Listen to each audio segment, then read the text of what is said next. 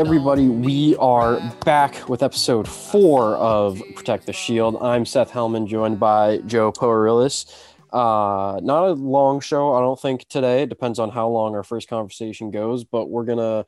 It is Tuesday, uh, I guess evening. We should call it. Sun has gone down, so we're gonna discuss kind of the outcome of the you know the past week of the NFL and kind of the way different playoff pictures are looking um, by division. Um, I mean, I think right now I would say the most enticing picture to look at. Um, I mean, I think there are a couple of really good ones to look at. I mean, the AFC, um, the AFC North uh the Steelers and the Browns it's you know the Browns with their loss to the Ravens last night really kind of affects their ability to win the division. Um but they're still only two games behind the Steelers um with 3 games left. Um, excuse me. Um and that's something that I feel like can be overcome, especially with how badly the Steelers have played over the past couple of weeks with the loss to the uh, to the football team and then the loss to the Bills this week. Um, so that'll be interesting to watch. The Chiefs, of course, have clinched, I believe, the bye as or uh, they haven't quite clinched the bye, but it, all signs point towards them clinching the bye. Um, the wild card race is heating up. So yeah, I mean, I don't know what your thoughts are on the AFC North right now. Yeah, I'm uh, looking at the. I'm looking at it right now. Uh, the and that that loss to the Ravens last night. I, obviously, it's not ideal in the division race, and I was just thought it was obviously caught up in how good of a game it was, just because it, it was, so back and forth yeah. and went down right to the wire. But that really hurt their chances more than anything else. But I mean, you look at the Browns, the rest of their season, they got three games left against the Giants and then against the Jets in week 16. And then they play the Steelers in week 17. So they could, they could, they could win all three of those games easily, especially those first two. Yeah. And then and, in that case, you only need one loss from the Steelers and then you just got to beat them. Right. Yeah. They, they need the, yeah, they need the Steelers to go at least one and two in that stretch, including, right. a, including a win. But, the Steelers play uh, Steelers play the Bengals next week, which They're they'll probably win. Um, they play the Colts, which is I think that could go either way. Game, yeah. yeah, but they could definitely lose that. And then of course they play the the Browns. So I think that I think you know depending on how the Browns play, I think they can definitely beat the Giants and they can definitely beat the Jets. So maybe you don't have to look at those too closely. But I think that Week 16 matchup between the Steelers and the Colts is going to be a huge indicator of where the division goes. And do they do the Browns owe the own the tiebreaker? I think um um I think they so not necessarily I don't think they do because even if the Browns win out, the best they can be in the division is 3 and 3 and the Steelers are already 4 and 0 in the division. So even with two more losses in the division, it would be um they'd be 4 and 2. So actually yeah. that's it. That and, unless the Steelers lose out, yeah, the Steelers the have to lose out. out. then yeah. So the only never mind. they win the division. um, but yeah, as far as divisions that actually have you know an interesting race coming down to the end of the uh, end of the season, the AFC South nothing's been decided there as of yet. If the Colts win out and the Titans um, win out, I believe the Titans end up with a tiebreaker in that situation. Um, but I don't. I feel like the Colts might play them. I'm not a thousand percent sure on that. Um, well, yeah. So the Colts play the Texans, then the Steelers, as we just mentioned, and then they play the Jags in Week 17. Yeah, so, so they're done playing each other this season. Yeah, and that actually that's probably the I don't know who holds the head to head there, but the Titans hold the division record benefit. Um, so at this point, I feel like the Titans have kind of got it locked up. I'd be surprised if they didn't end up winning the division. Um, especially they go Lions, Packers, Texans. They'll probably win two of those three. Um, and it depends on whether or not Henry can kind of recreate some of the magic he had at the beginning of the season. Um, he's kind of fallen off, I think, a little bit over the past two weeks. I think he had a really good week this week, and then but it was like last week he didn't have the greatest game. Um, right now, the AFC East is still a little tight. I feel like the Bills have kind of solidified their spot. I don't see the Dolphins winning out. Um, the Dolphins play the Bills and the Patriots, uh, and both of those are very losable games for them. Um, Patriots pretty much done in the playoff picture now. Uh, the only situation in which the Patriots find their way into the playoff picture is if Baltimore somehow doesn't win uh, more than one game for the rest of the year, they need the Dolphins to essentially lose out. Um, and the Patriots themselves need to pa- win yeah, out. Pa- yeah. Patriots have to win out. The Dolphins need to lose two more games. The um, the Ravens would have to lose out, and the Raiders can only win two more games. Um, but so like the what's crazy here is the Patriots put themselves in such a good spot against all of the teams that they need to be able to hop. Like they own the tiebreaker over literally every single team that they need to hop right now. They own the tiebreaker over the Ravens because they beat them this year. They own the tiebreaker over the Raiders because they beat them this year. If they beat the Dolphins again, and the Dolphins uh, lose to the Bills, then the Patriots will hold the tiebreaker over the Dolphins. Um, so we're sitting in a spot right now where had the Patriots managed to win the game this week, had the Patriots managed to beat the Broncos earlier in the season, the Patriots would be almost a lock for the playoffs. They had a 6% um, chance of making the playoffs uh, following their loss to the Rams this week. And when you look at it, it was actually like if there was ever a time where a team who had a 6% chance of making the playoffs was going to make the playoffs, it would have been this Patriots team. The rest of their schedule is not all that difficult. Um, it's three division games. They play the Bills, the Dolphins, and the Jets. They the Dolphins always give them a good game, but the Dolphins are certainly a beatable team. They've shown that this year. The Patriots only lost to the Bills by six points earlier in the season, and the Jets are the Jets, right? So realistically, the Patriots winning out is not out of the question, but that loss by the Browns last night and the Ravens win really kind of puts the chokehold on the Patriots' uh, playoff hopes right now, and that would have been a real dark horse kind of making into the playoffs. Um, realistically, though, if the if the Colts lose out, which I don't think they will, um, then the Raiders would only need to lose one game and then I believe there's one other. And then if the Patriots could hop the Dolphins, then the Patriots would find themselves in the playoff picture. But we're getting to a, a point where that's a lot of that's a lot of ifs. That's a lot of yeah. really heavy ifs. And I mean, before the Ravens' victory last night, it was still a lot of ifs, but there were significantly less like.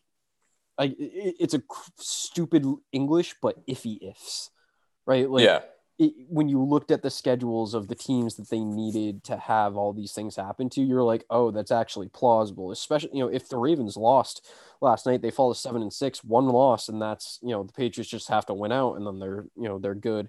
The Raiders are definitely going to lose one more game. Like, there's no way they're not going to lose one of these next three. Um, so the Patriots kind of put themselves in a position where look, you lose the game to the Broncos earlier in the season that you shouldn't have lost. Um, I think there was another game in there. I mean, the Chiefs game was easily a winnable game, given how awful the Chiefs played for the vast majority of it. And really, it just all goes back to Cam getting COVID. I mean, Cam was playing so much better before he got COVID. Um, and then he got it and he comes back, and the team just kind of looks like it's in shambles. Um, so there's a couple of, you know, you look back at that and that's kind of the shift in the Patriots season.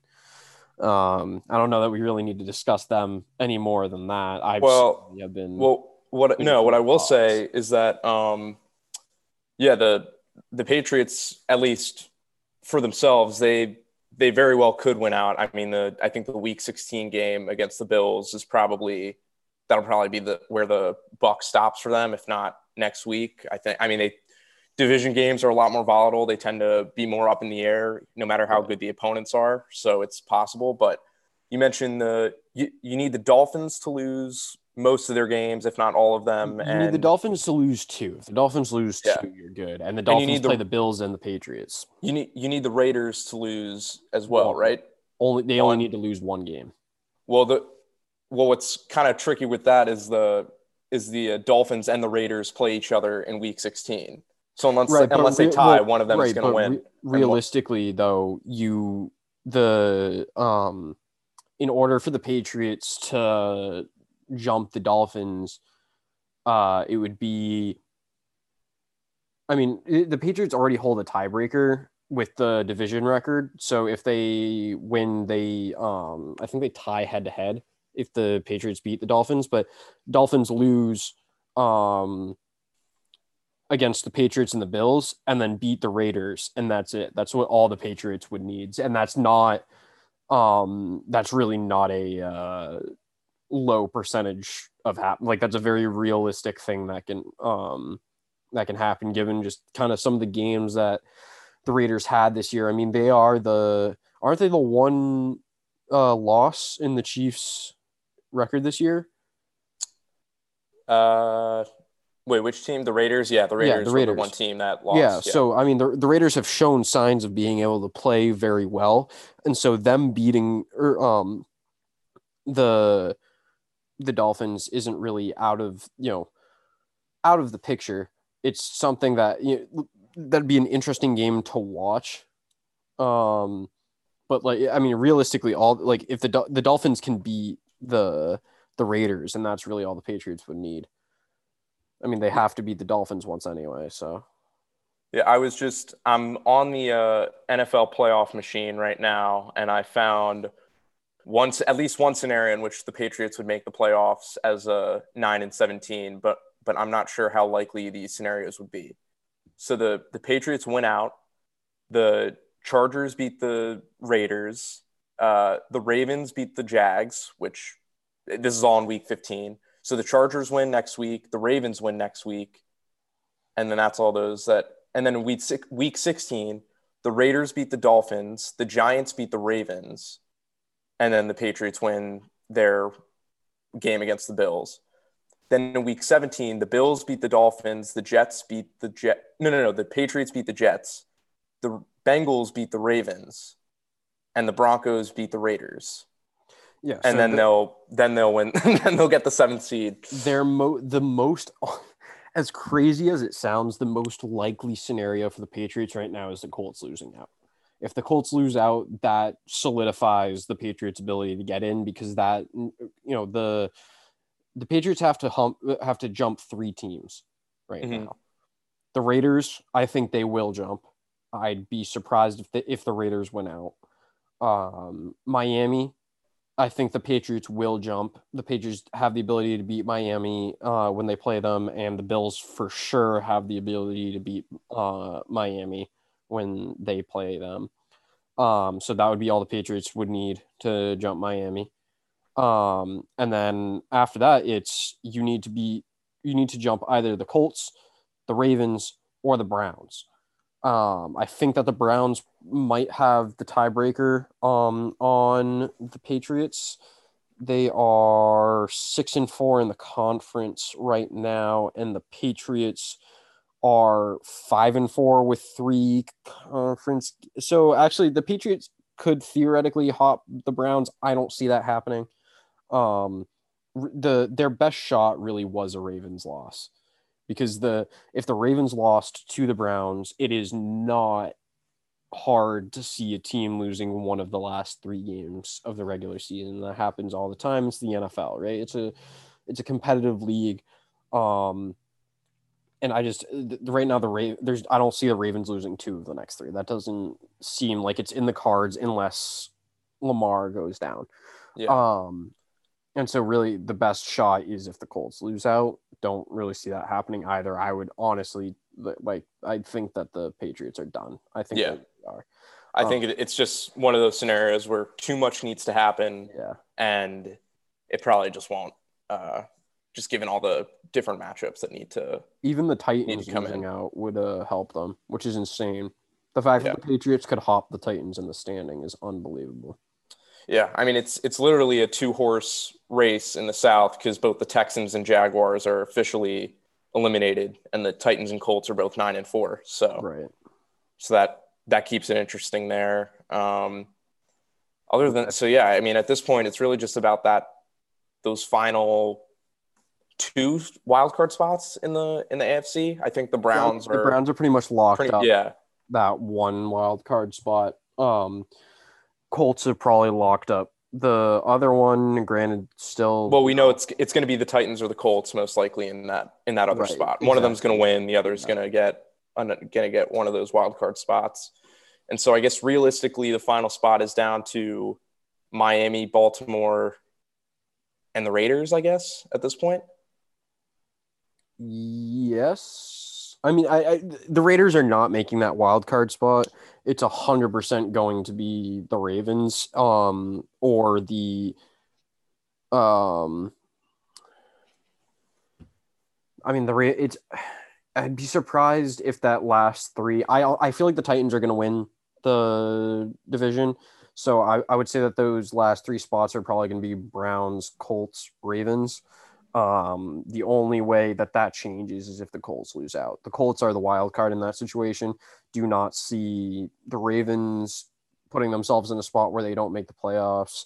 Um, the only thing that would stop the Ravens right now from making the playoffs is the Dolphins somehow winning out.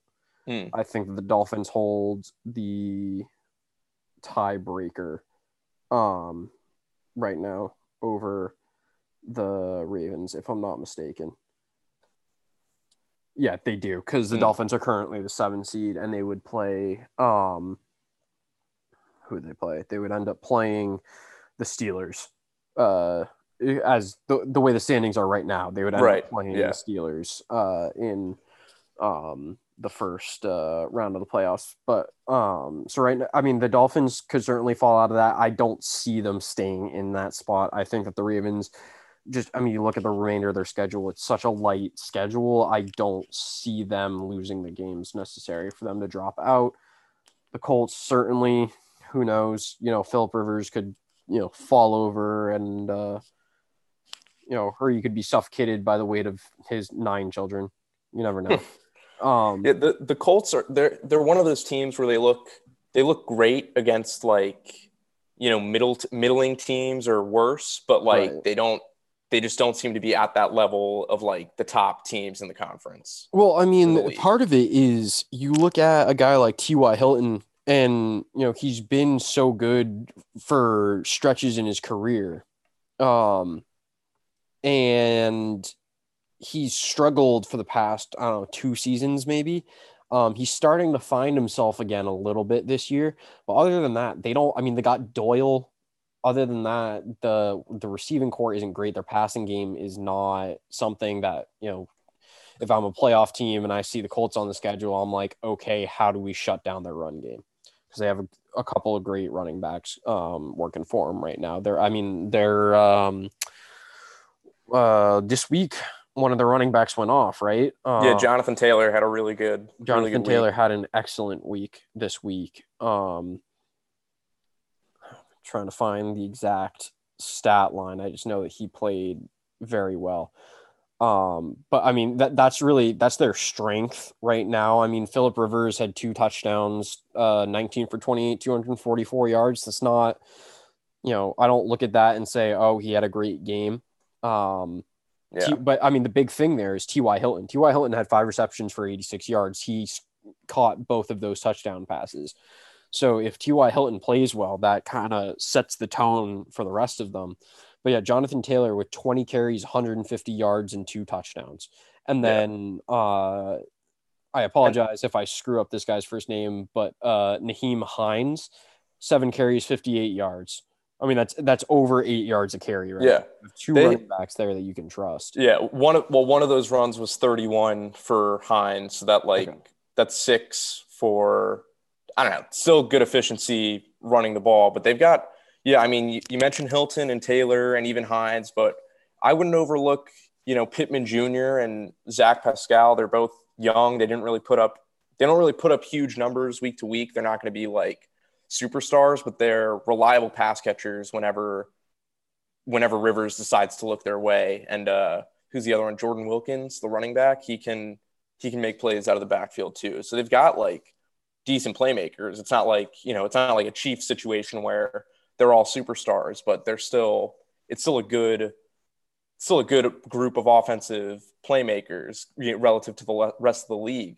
And um, their defense is, I, I, haven't been checking too much uh, in recent weeks, but I know for much of the season, they've been one of the best, better defensive teams in the league as well. Yeah, I mean, they gave up 27 points this week, so that's obviously not something that you want to see um too often, but you know, they've had they've had a kind of an up and down season. They gave up 27 to the Jaguars at the beginning of the season, gave up 23 to the Browns, which is acceptable.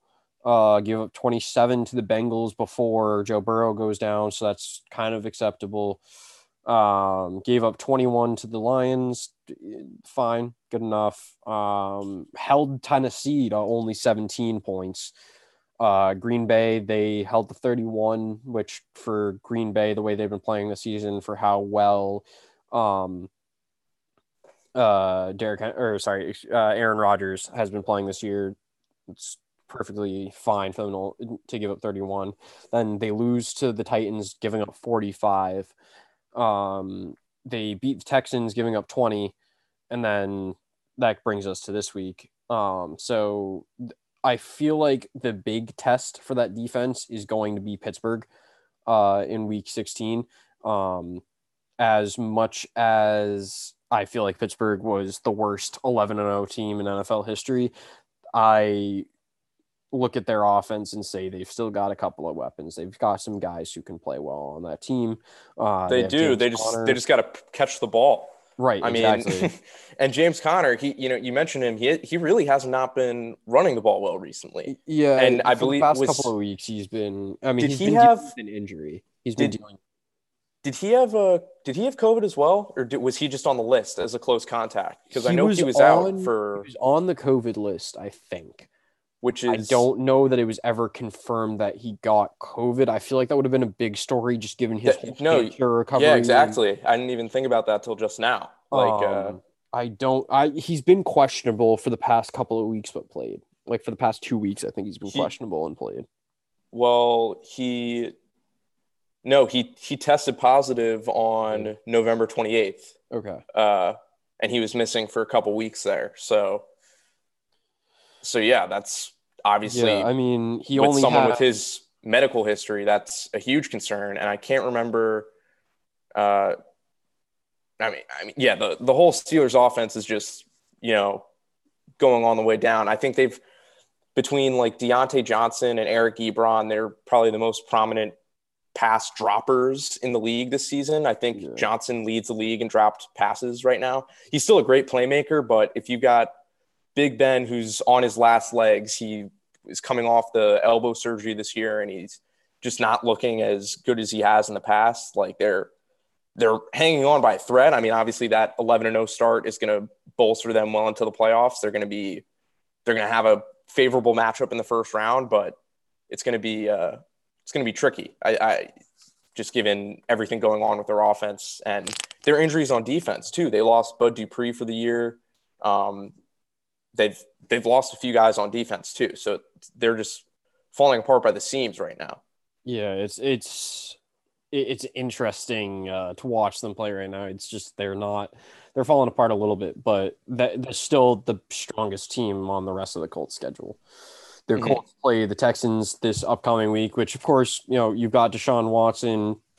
Uh, he's one of the best young quarterbacks in the league, I would say. Um, but that offense, you know, Will Fuller being suspended for the rest of the year. Um, and the rest of their, that team isn't, you know, Fells has had an up and down season. Their running game isn't something that I look at and say, oh, they've got good running backs. I mean, they got David Johnson, but, you know, he's David Johnson. He's always ranked number one in fantasy and then doesn't do anything, right? Right. for the past five years. Um, so I'd be I'd be shocked, honestly, if the Colts didn't win at least two of their remaining three games to play Jacksonville week 17. Mm-hmm. Um, so yeah, I mean, it's it's something where you look at it and you say the only thing that I I mean, on like I feel like the running game has been solid enough that they don't have to worry about it. They might want to work on their passing game, but I think that the defense right now is the thing that they would have to pay attention to. Certainly could get exposed somehow next week. I mean, if the offense, you know, say the Texans somehow manage to stop the run, I feel like the Texans win that game. Um, I mean, if you can stop it, realistically, if you stop the Colts from running the ball, right? You know, they had two rushing touchdowns, I think, last week, maybe more than that. And I just know um, their leading rusher had uh, two rushing touchdowns, right? So you take away those two touchdowns, you force River. You know, Rivers only has two touchdowns last week, right? And then, you know, that's only 14 points. Maybe they get a couple of field goals. Maybe they get a defensive touchdown or something like that. I mean, that's only 20. You only have to put up, realistically, they could put up 20 points and beat the Colts, right?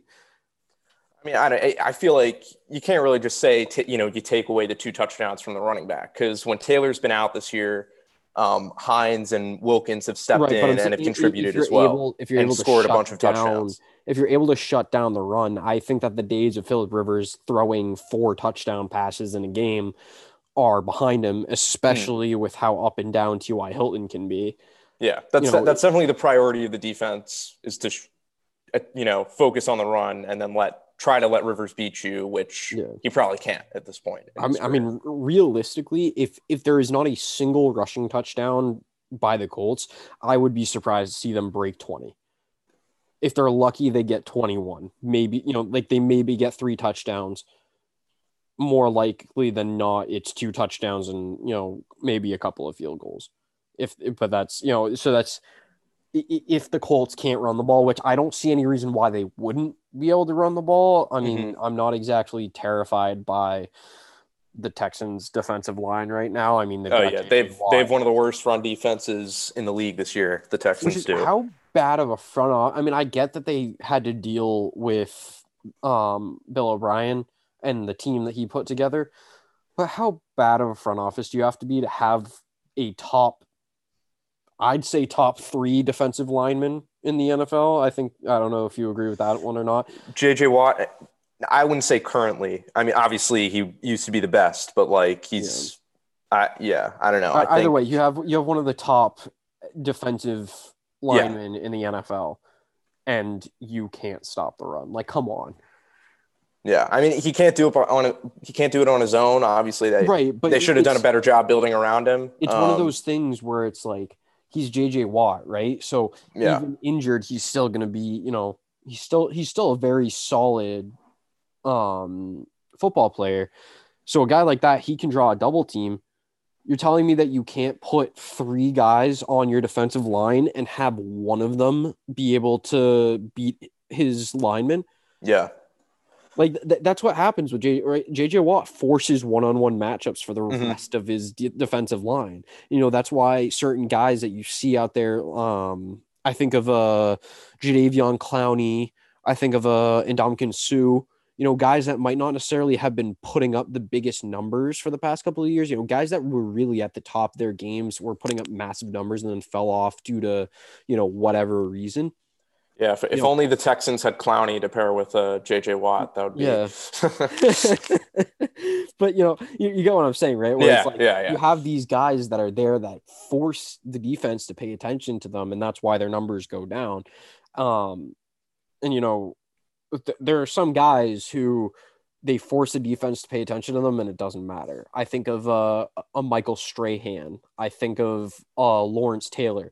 Got, you know, guys like that who would get double teamed would be able to break the double team and still wreak you know havoc on the offense. Whereas you have guys like Ndamukong Suh um, and a tail end of his career JJ Watt who might not necessarily be able to you know JJ Watt is still going to command a double team. Mm-hmm. he's not necessarily going to be able to break it then you're telling me that you can't find three guys and then have one of those three be able to break back past his lineman and disrupt a play? Like there's no excuse to me when you have a guy like JJ Watt to not be able to put together some sort of like mediocre like you don't need a top 40 defensive lineman you know to pair with him you mean maybe a top 60 guy Mhm. throw in there and you know you you find one you only need one to get past his lineman and that's it Right.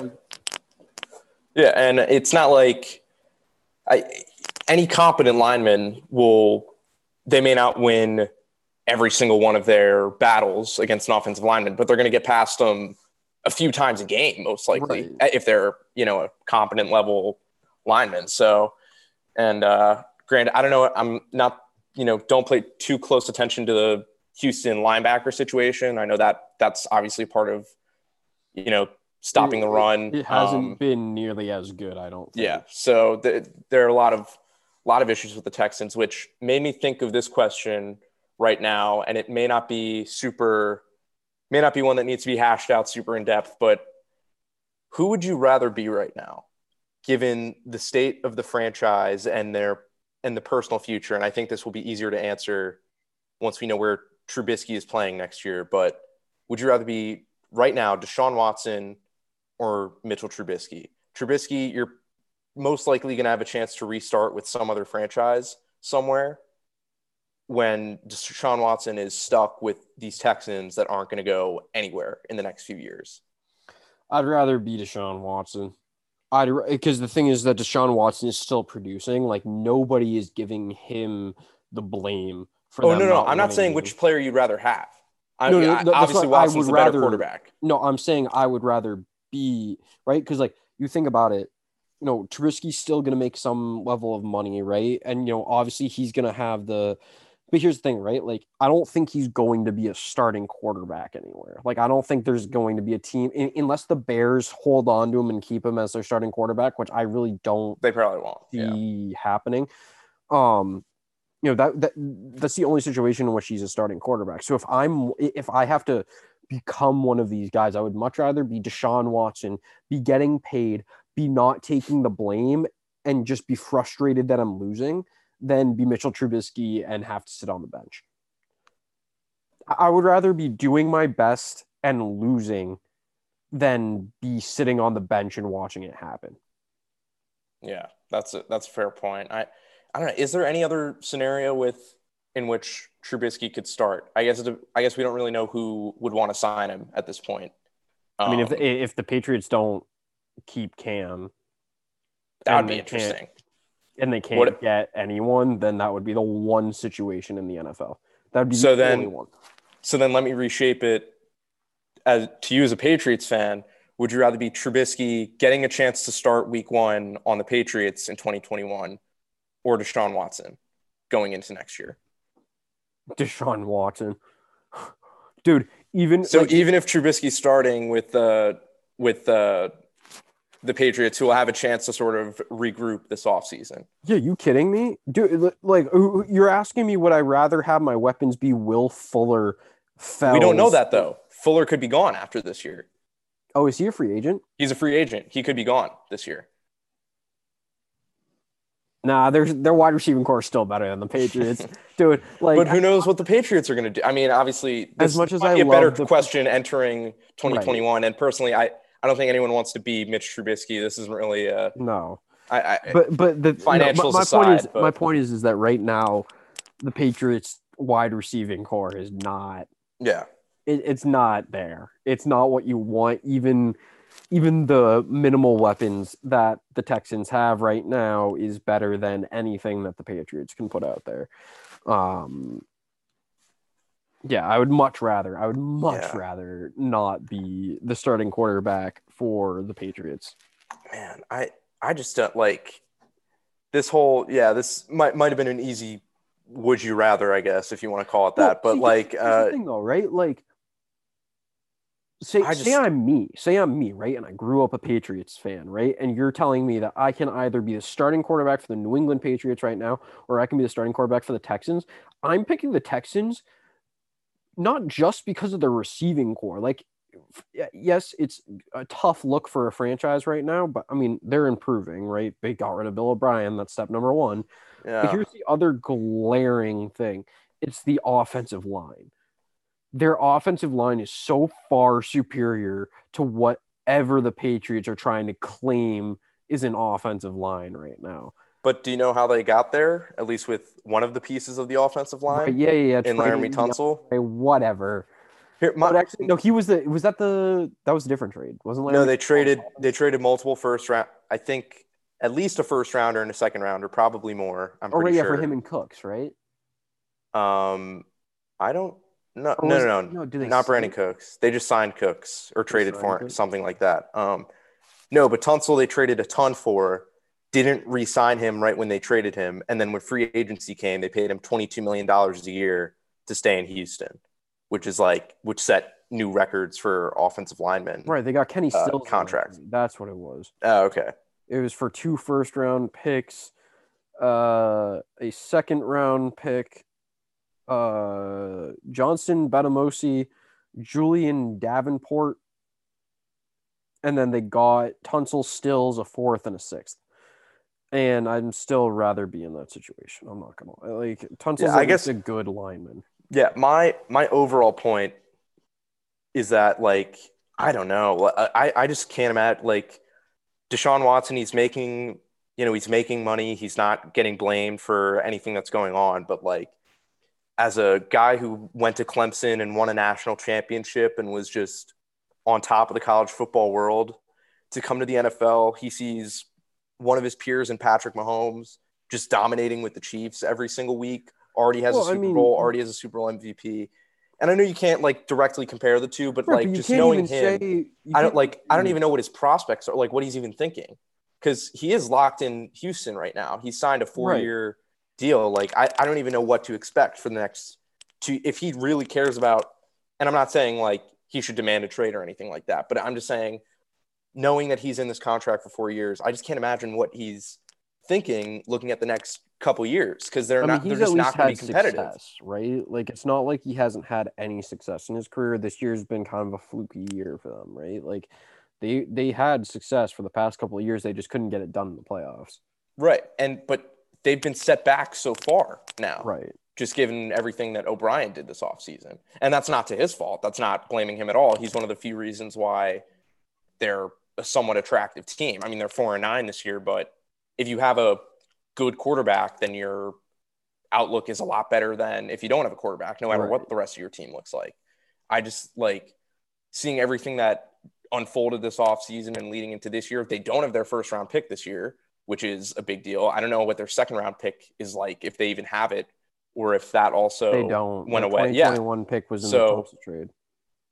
Yeah. So th- their earliest pick this year is a third rounder. That's not uh, like they're- not going to get dramatically better unless they somehow really cash out or spend in free agency. But with JJ Watt, Tunsil, and Watson all having big cap numbers, plus whoever else may maybe against the books, I don't know their full cap situation, but like I don't know how they're going to markedly improve between this year and next.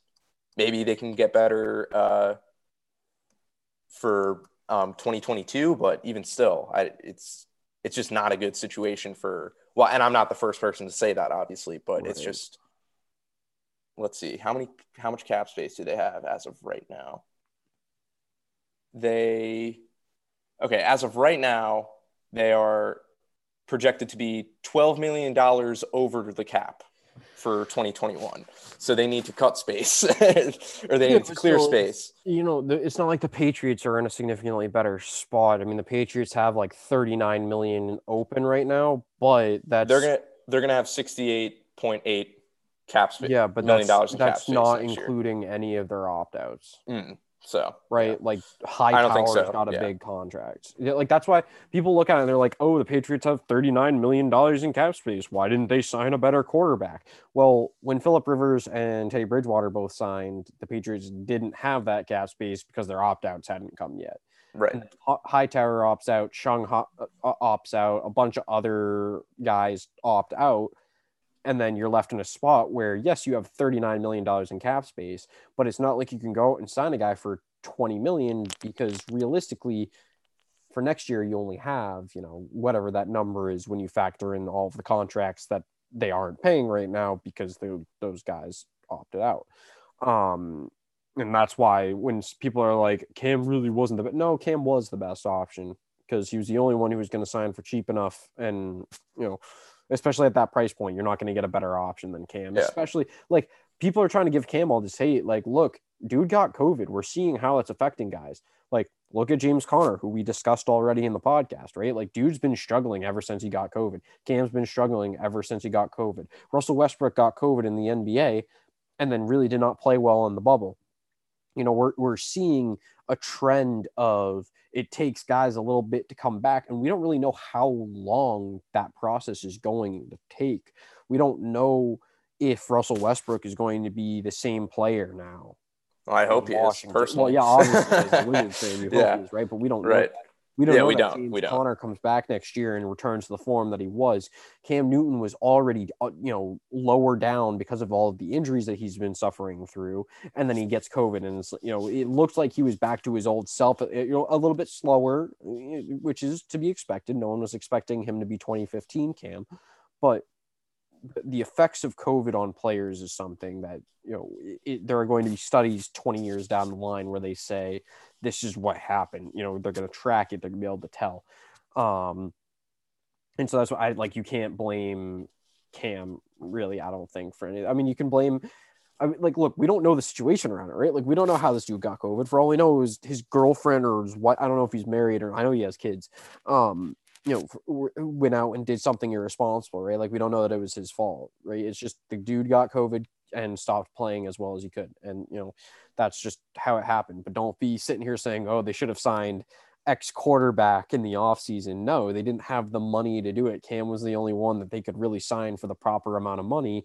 And clearly showing by what Stidham's done this year, Belichick was like, Yeah, I'm signing a different quarterback. Yeah. I don't trust this Stidham guy. And Hoyer is really just here to be a backup. hmm Yeah. Well, uh, we spent a pretty good amount of time on the AFC. Why don't we just take like a quick I mean, look at the NFC? That's the that's a little bit NFC, more cut and dry.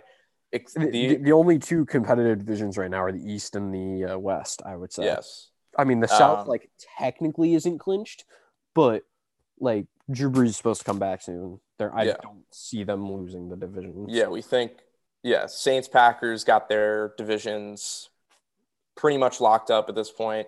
Tampa's Seahawks gonna get a wild card spot. playoffs. Yeah. Tampa's Rams, lock for the Seahawks, one of them's going to win, one of them's get going to get the the wild card. Arizona's in the mix. The Vikings are in the mix. Arizona. will it. It's going to be Arizona. There's no way. And then in the NFC Beast division, Oh yeah. the that one is Dude, I mentioned it more up for before. I feel like the NFC, whoever wins the NFC East, is going to find themselves in a position where they might win a playoff game. Like they might, they might. This might be the the Titans of last year, where it's just a random team that no one really expected to win a game wins a game. I don't think they're going to win more than one game like the Titans did, but they might win one. yeah, I think uh, it's it's more interesting that Cowboys are pretty much done at this point, despite Yeah. being half a game back from the Eagles because they, I believe, if Washington wins one more game, which they will, they're going to win at least one of their next three games, and if Dallas doesn't win, Dallas has to win out to be even in consideration, which I don't think they will. And then as soon and then if Washington wins a game and maybe the Giants at this point, I'm not completely sure about that, but Dallas is pretty much So, out of the picture. Washington Jalen Hurts has made plays the Giants, right? In- in Washington already played the Giants twice. Oh, they did. So who who does? Oh, does Washington get the Cowboys week seventeen? Is that who it is, or is they get No, they we play the Eagles week Eagles. 17. right? It's always Giants So- Cowboys week seventeen. That's what it is. I mean, look, Jalen Hurts. They Yeah, can he- easily win their next four games, and Washington can easily lose. You know, at least one, if not two, of their next three. That big yeah, they're who did the yeah, the Eagles And played there's the no Cardinals. way. I don't see the Giants winning out. That's not going to happen. the Eagles play the Cardinals and the Cowboys, and then Washington. So If they somehow manage to beat the Cardinals, they're winning out. They end up uh, seven, eight, and one. yeah, And, and and if the and if Washington finishes one and if two, Washington finishes seven and nine, they lose the division, right? they do because if if uh if Philadelphia wins out, Yeah. because then Philly would be seven, eight, and one, and that I tie mean, from all the way back I against the Bengals would save them. I I I'm kind of rooting for for uh I want Washington to win out because it would make me a lot happier if we had a team that was a winning record making it into the playoffs. Well, what would make me? I mean, I just want that. I don't care what record they have. Obviously, I want them to win. But I was plugging through different scenarios, and I found one possible outcome. I sound like uh, Doctor Strange in Avengers. One possible outcome in which Washington finishes six and ten, and still wins the division. Are you kidding They me? can lose out and still win the division. Wait, what has to happen? Giants So- lose out. So the Giants lose out to Cleveland, Baltimore, and Dallas. That's not the Dallas part is probably the least realistic in terms of them losing. Yeah, but, But it's also week gives the Giants a 17. good game, It's NFC East football. That part could go either way. especially if Daniel Jones is the starting quarterback. I don't know if you Right. watched any of the uh, Giants game this week. It was brutal. So this this would be the most realistic part of the conditions. Um, Washington obviously would lose out. They'd be, finish six and ten. Giants would finish five and eleven. The Eagles would lose to Arizona and Dallas, and then beat Washington to finish 5, 10, and one. And then the Cowboys would lose to the 49ers next week and beat Philly and the Giants to finish six and ten and lose in the tiebreaker because Washington beat them twice this year. Oh my god. So that is the only way Washington will win the division is if they lose out, the Giants lose out, the Eagles lose week 15 and 16 and then beat Washington in week 17 and then the Cowboys lose next week but win their last two games.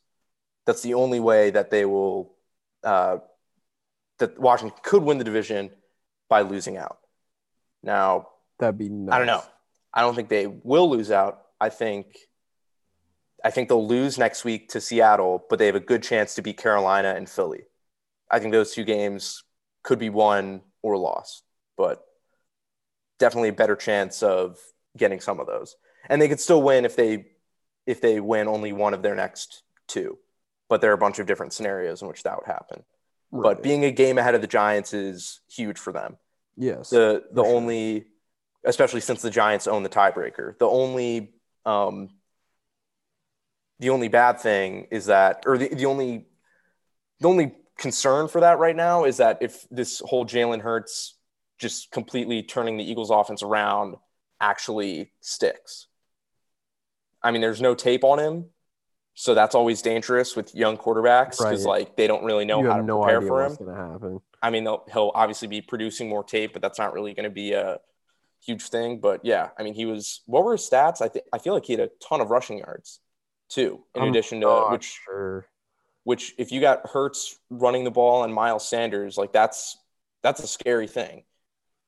Yeah, Hurts had 106 rushing yards and 167 passing yards. Yeah, he didn't have a great completion percentage throwing the ball, but I mean, he got it done. if you can run for more than They- 100 yards, the team- game and as a the team ran for nearly 250 yards, so yeah, that's that'll get it done. Yeah.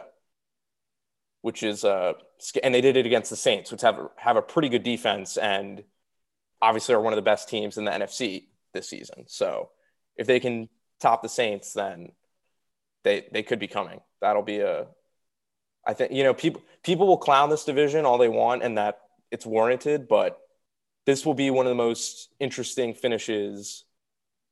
I think it'll be the most interesting finish in terms of divisions in the entire league. And it's probably one of the most interesting ones in recent memory that I can think of. Just in how it'll finish. I don't think there's if you talk about like, you know, which which people, which teams will finish towards the top of the division and have a chance to win the Super Bowl. That's not any of this these teams. None of these teams are going to win the Super Bowl. But um, still, obviously, as a fan, I'm invested, and I feel like I feel like there's enough intrigue for other fans to be invested too, because as you mentioned, there's precedent for uh, you know, near 500 team, whether it's seven, nine, eight and eight, nine and seven, somehow sneaking into the playoffs and then winning the first game. So like they're, they could, no matter who wins, they have a chance to make noise if they're hosting a home playoff game, uh, in January or December. But it'll be uh, interesting to see. Yeah, for sure. Yeah, I'm. I, I absolutely don't want Washington to lose their lose any game. I'm going to root for them to win right as much as possible. But I wouldn't be disappointed if that six and 10 outcome occurs and we win the division at six and 10. That won't happen, but I would be very happy if it did. But I'll take how I'll take whatever way they can win the division instead. Yeah, for sure. But that would be, man, can you imagine that? A six win division winner? That'd be that'd be insane. That'd be absolute insanity. And we've been thinking that it was going to happen all year long, and it's seeing seemingly more and more likely that they're going to at least be 500, which is disappointing.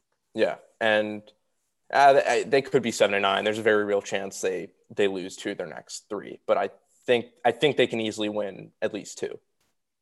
Not easily win. I think they can win their next two. They Washington has the second longest winning streak in the league behind Kansas City right now. That's disgusting. So, I hate it. So we're the, we're the second hottest team in the league right now. Just, Get out of just here. so we know. Shut up. Shut up. No. no. No. I don't know. Can you can you really call Kansas City the hottest team? Because like they've they've been winning like that. They've just been hot all season. It's not like they're heating up. Like they've right, just been like, at the same level. Like they've been statically good. They've always been good. Washington's trajectory team, is going up. The, the only they they haven't beaten a good team. Washington the Chiefs? The, oh, no, the Washington beat the oh, Bengals, the Cowboys, the Steelers, who I maintain were a fraud 11 and 0 team, which you can give them some credit for. I'll give them credit for that one. That that's a decent team that they beat there. And they beat the 49ers.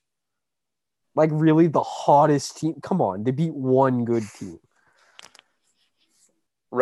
Win streak wise, they're the second hottest team in the league. Nah, I, I'm obviously, but what what I think is, what I will point out, and this doesn't go against your argument that they haven't beaten like incredible teams or anything like that. They're not gonna they're not gonna go anywhere in the playoffs, even if they get right, there. Of course. But what I will say is that there was a four week stretch where they lost to the Giants by one and they went for two on a potential tying touchdown. It was like it was uh 20 to 13. They were losing 20 to 13 at the end of the game. They scored a touchdown to make it 20 to 19 and they went for two to try and win and they lost because they messed up the two point attempt. Then they beat the Cowboys by a ton the next week. Then they lost to the Giants again after their bye week 23 to 20. And then they lost the Lions on a last second field goal by Matt Prater. So if they win two out of three of those, in, even if they lose one of those games to the Giants, let's say, but they were very well, they're very much in position to possibly win two of those three games, then they're eight and five with three games left. Again, you'll hear me saying th- when those games were happening, like a few weeks ago, that they were terrible and I didn't think they were going to make the playoffs. That is also true. I didn't think they're good. Their offense is terrible. And if Dwayne Haskins has to play over Alex Smith, then I think the Eagles have an even better chance to come through and even the Giants if they if the Giants pick up to where they were when they were winning games in a row a few weeks ago.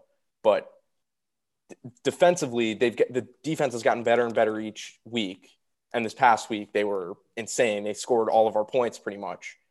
Um, but it's just crazy to think that if there were a few games that went differently, they'd they'd be well on top of the division and probably would have clinched by now if they were eight and five. Right.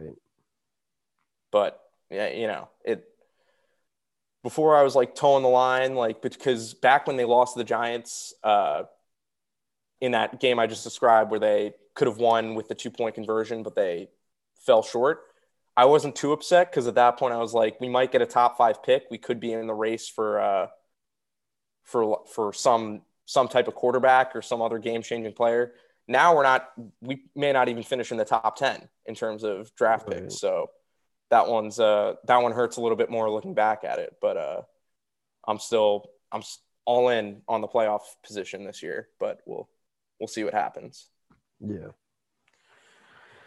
I mean, other than that, I think the only the only thing to I mean, the NFC West is I feel like the Seahawks should end up when I mean, so the uh, Seahawks. The Rams play, are the Rams are very good. The Rams right, but, are. So here's the thing, though, right? Seahawks play football team, Rams, and Niners. They will beat the football team. They will beat the Niners for sure. They the probably Rams will a, beat the football team. They will beat the football team. Get out of here. Then the Rams.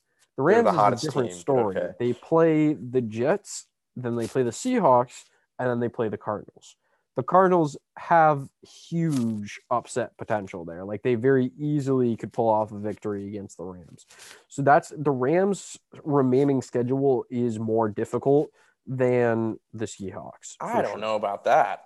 Who did the Seahawks play in week 17?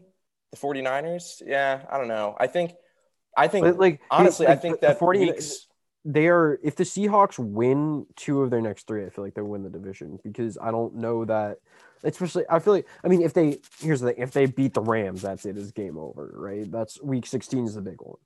Yeah um, I think that's going to be the major decider because yeah. the the Rams are going to beat the Jets that's just there's if they both if they both beat win the Jets week, it's just the Cardinals yeah. is the if you so the, they'll both be 10 and 4 and then here let's yeah they'll both be 10 and 4 next week assuming they win their next two matchups and it seems like the the the Rams have the tiebreaker because right now they're yeah, in the lead they for the division. I so, think they beat the Seahawks earlier this year. So if the Seahawks win, they'll be eleven and four, and then if the Seahawks basically if the Rams beat the Cardinals and the Seahawks lose to the 49ers, which again probably won't happen. So yeah, I think it's I think it's really just going to come down to that week 16 game because if the Rams, if the Rams, will, but the Rams can definitely like, like there's definitely a situation where I feel like the Rams could lose the division even if there there is a scenario, but I think if the if the Rams, you say if the Seahawks win Week 16, it's game over potentially, but I think if the right, but if the Rams win, then it's definitely game over because they'll be a game up and they'll have the tiebreaker too. Oh right, yeah, because then they'd end so, up winning too. Yeah. So I think it's it's that that division is going to come down to week 16. So I, I hope they flex that one. That would be I don't know if it's in a prime time slot yet, but they should definitely yeah, they should definitely flex it to a prime time. But yeah, and then I think so. I feel like I'm good with the NFL discussion. I'm assuming you are as well. The only mm-hmm. thing left really for us to discuss as far as sports news goes is Giannis Antetokounmpo signs the biggest deal in NBA history. It is a supermax. It is worth 228 million and change uh, and it's essentially shut down any and all rumors of Giannis going anywhere other than Milwaukee. And to be honest with you, I think this is good for the NBA. I think it's good to have Giannis playing, you know, not being able to bounce around to a, a different team. Um, would it have been cool to see the Warriors try and get him? Yes. No. Would it have been no. cool to see Miami try and get him and see what that team would have looked like? Yes, I think so. But, but I think I'll say better. yes. That would have been cool. But I, I think it's better that you know he stays in Milwaukee just for the sake of parity in the NBA. Um, but yeah, I think it's I, I don't know. I like I was always the type of person where it was like you were seeing all of the things where it was like oh, Giannis unfollowed the Milwaukee Bucks on Twitter. He unfollowed yeah. them on Instagram. And I was like, all right, really? Like we're saying that this means he's leaving? I, I would have personally, in terms of seeing him bounce or like go to sign with a different team, seeing him go to Dallas with Luka, I think would have been that would have been even crazier. Interesting. Yeah, that would have been. But I obviously yeah, that's way, not going to happen at this point. Null and you know, um, it doesn't matter anymore. I'm I'm shocked he signed this early. I'm shocked. I, I thought like I mean, look, we're at a point where I think he, you know, already knew that he was going to stay. They decided to offer him the most money they possibly could, and he was like, "Okay, sounds good to me." And and good for him for staying loyal. And I think what's great for now this front office is like, you know, if they if if he if they went into the season, he was going to be a free agent after the season, right? He was entering the last year of his Um, contract. Not a thousand percent sure about that, but I think you're right. Yeah, 2021, I think, was when he was going to be a free agent. Uh, yeah, starts in 2021, 22. Right. Yeah, his current deal ends this season. Um, oh no, wait. Yeah, yeah, yeah. His current deal ends this season. Um, so, so yeah, if they went through this year not knowing if they were going to have him, I feel like their front office would operate totally differently and just totally sacrifice everything to try to win this year and then maybe convince him to resign after they after they, you know, potentially win the championship or get to the finals and then if he leaves then they threw everything they have. I think now that they know that he's locked in, they're going to try to build not only for not only for this year obviously, but keep the immediate future in mind as well. And um, really just I mean this extends their this extends their contention for five years at least for four years most likely yeah. at least um, which is great and I've I've always been I, I've always complained whether just you know internally or to those around me who will listen about how ill constructed the league is when it comes to you know major markets having advantages over small market teams. And you know I, you say that this is better for parity in the league which it is but this is just this is just a win for small market teams. Now if this turns into a paul george situation where paul george signed in okc for four years and then the next season immediately requests a trade to la it'll be a different story. But i think for the mvp you, you can debate whether he's really the best player in the nba but he's a two-time reigning mvp also defensive player of the year coming in for him to Right. make the conscious decision to stay committed to Milwaukee, who it, it reflects probably probably well is- the organization. It does. Yeah. who probably is the smallest NBA market, if not actually, I don't know. I, I I have no clue what what the numbers are for that, but they're definitely up there, and or I guess down there when it comes to the smaller teams. Maybe Sacramento, I don't know, but uh, it's usually like you know you get the teams like you know Miami and LA. They've got such huge advantages in free agency. Like they, one of them could have easily taken him if they wanted to and maybe not the Lakers with what they've signed Davis and LeBron for, but they didn't really need him. But that's besides the point. The the fact that they're able to draft this guy and actually keep him when in the past we've seen Orlando draft Shaquille O'Neal, but then he goes to the Lakers and then you know the Cavs draft LeBron and he goes to the Heat and then and just so on and so forth. And the fact that they're able to keep him there and now can really try to build around him and know that he's in it for the long haul, I think that's huge for them. And uh, I hope they'll. I, I really hope they do win a championship with him there because that would that would certainly help uh, other small markets in the future. I think when it comes to keeping. Well, I mean, forget star. forget small market argument. It's it's a matter of the supermax, right? Like the only way for the like the NBA needs the Bucks to win a championship while Giannis is on the supermax because right now the big argument against the supermax is it screws the team from a cap perspective. Mm, I mean, you've got one guy that's making up 40% of the team's cap, right? And that just, you know, it's tough to build a team around him, you know, a guy like that. And so I I want to say this was actually part of NBA 2K20 like commentary. It's it's Mhm. interesting the detail they go into on the on the in-game commentary, but one of the people on the commentary mentioned that they should make the supermax count against the cap like a regular max contract so it counts for what it- you know 32 million whatever the max contract is sitting at right now mhm. but then the player still gets paid the 45 million whatever the super max money is yeah. so to me, I think that makes more sense, right? Because right now, I think the reason why, you know, they put in super max to try and entice players to stay with the team that drafted them. Yeah. But then players were still leaving because they were like, well, it handicap, like, if I stay, I've got to sign that Supermax. Like, why wouldn't I?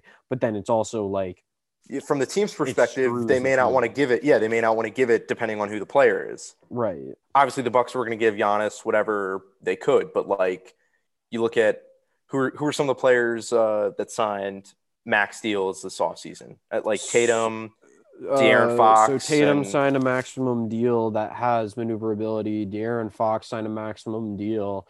Uh, I want to say Bam Adebayo might have signed a new think he deal did, this yeah. offseason. Um, I mean, those guys you definitely give max contracts to, but depending on the scenarios, I I, I don't know. I Tatum and the Celtics, they're gonna they're gonna pay. He's gonna be the star. He they're gonna pay Tatum whatever. But like Sacramento, they're so just out of it. Like they're not gonna. You know, Fox is one of the only good things they have going for him. So I guess in Right. theory they would. But um, yeah, I mean, it, or is that the type of player who's like a top five in the league type of player? I mean, I don't know that I've really league. seen anyone get a super max contract that didn't deserve one.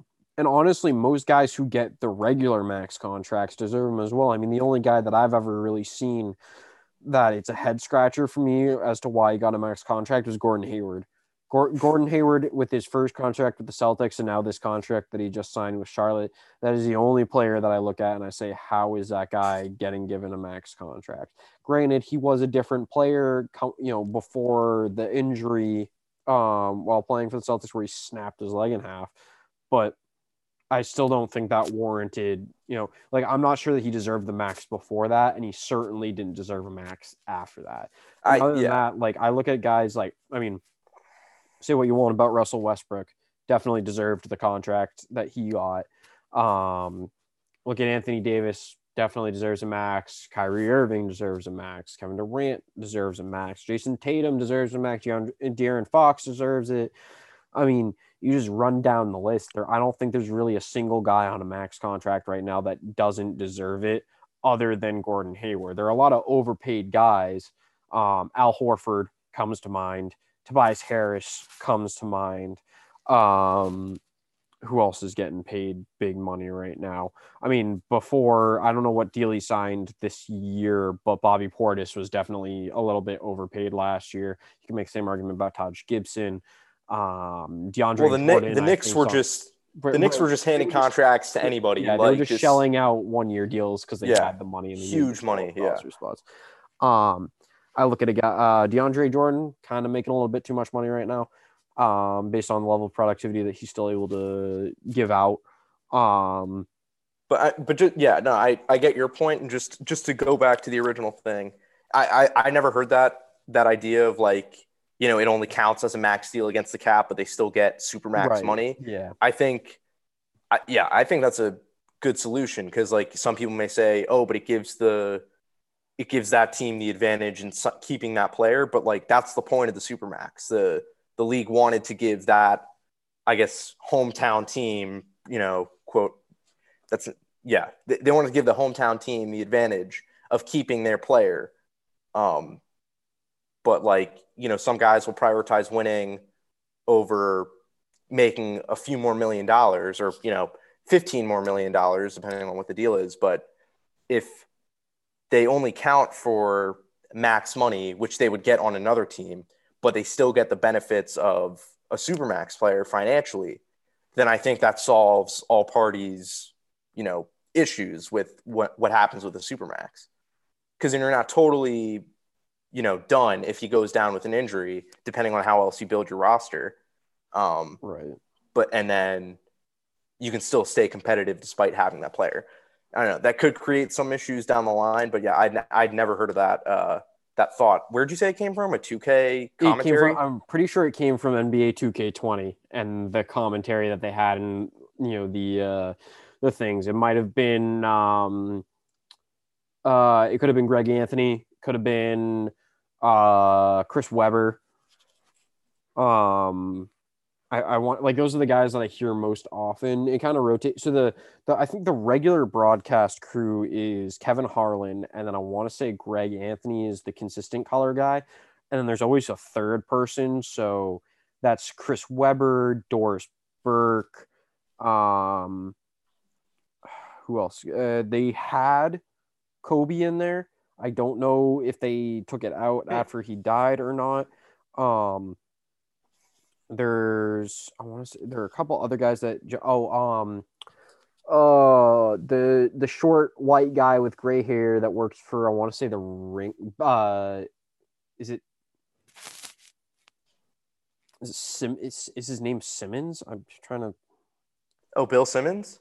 Bill Simmons, maybe. Hang on, let me look up a picture of him so that I can. Uh, yeah, Bill Simmons. Yeah, Okay, yeah. Bill Simmons is one of the guys. He's actually very funny when he comes when you hear. You know, it's it's funny how much detail they put in and how good of a job they actually do with the company. And this is all in a video game. You're talking about like Yeah, this all, is a video 2K. game. That's Yeah. funny. So, so they have them come in and you know do whatever they do to record it, but it's like it's actually quality commentary.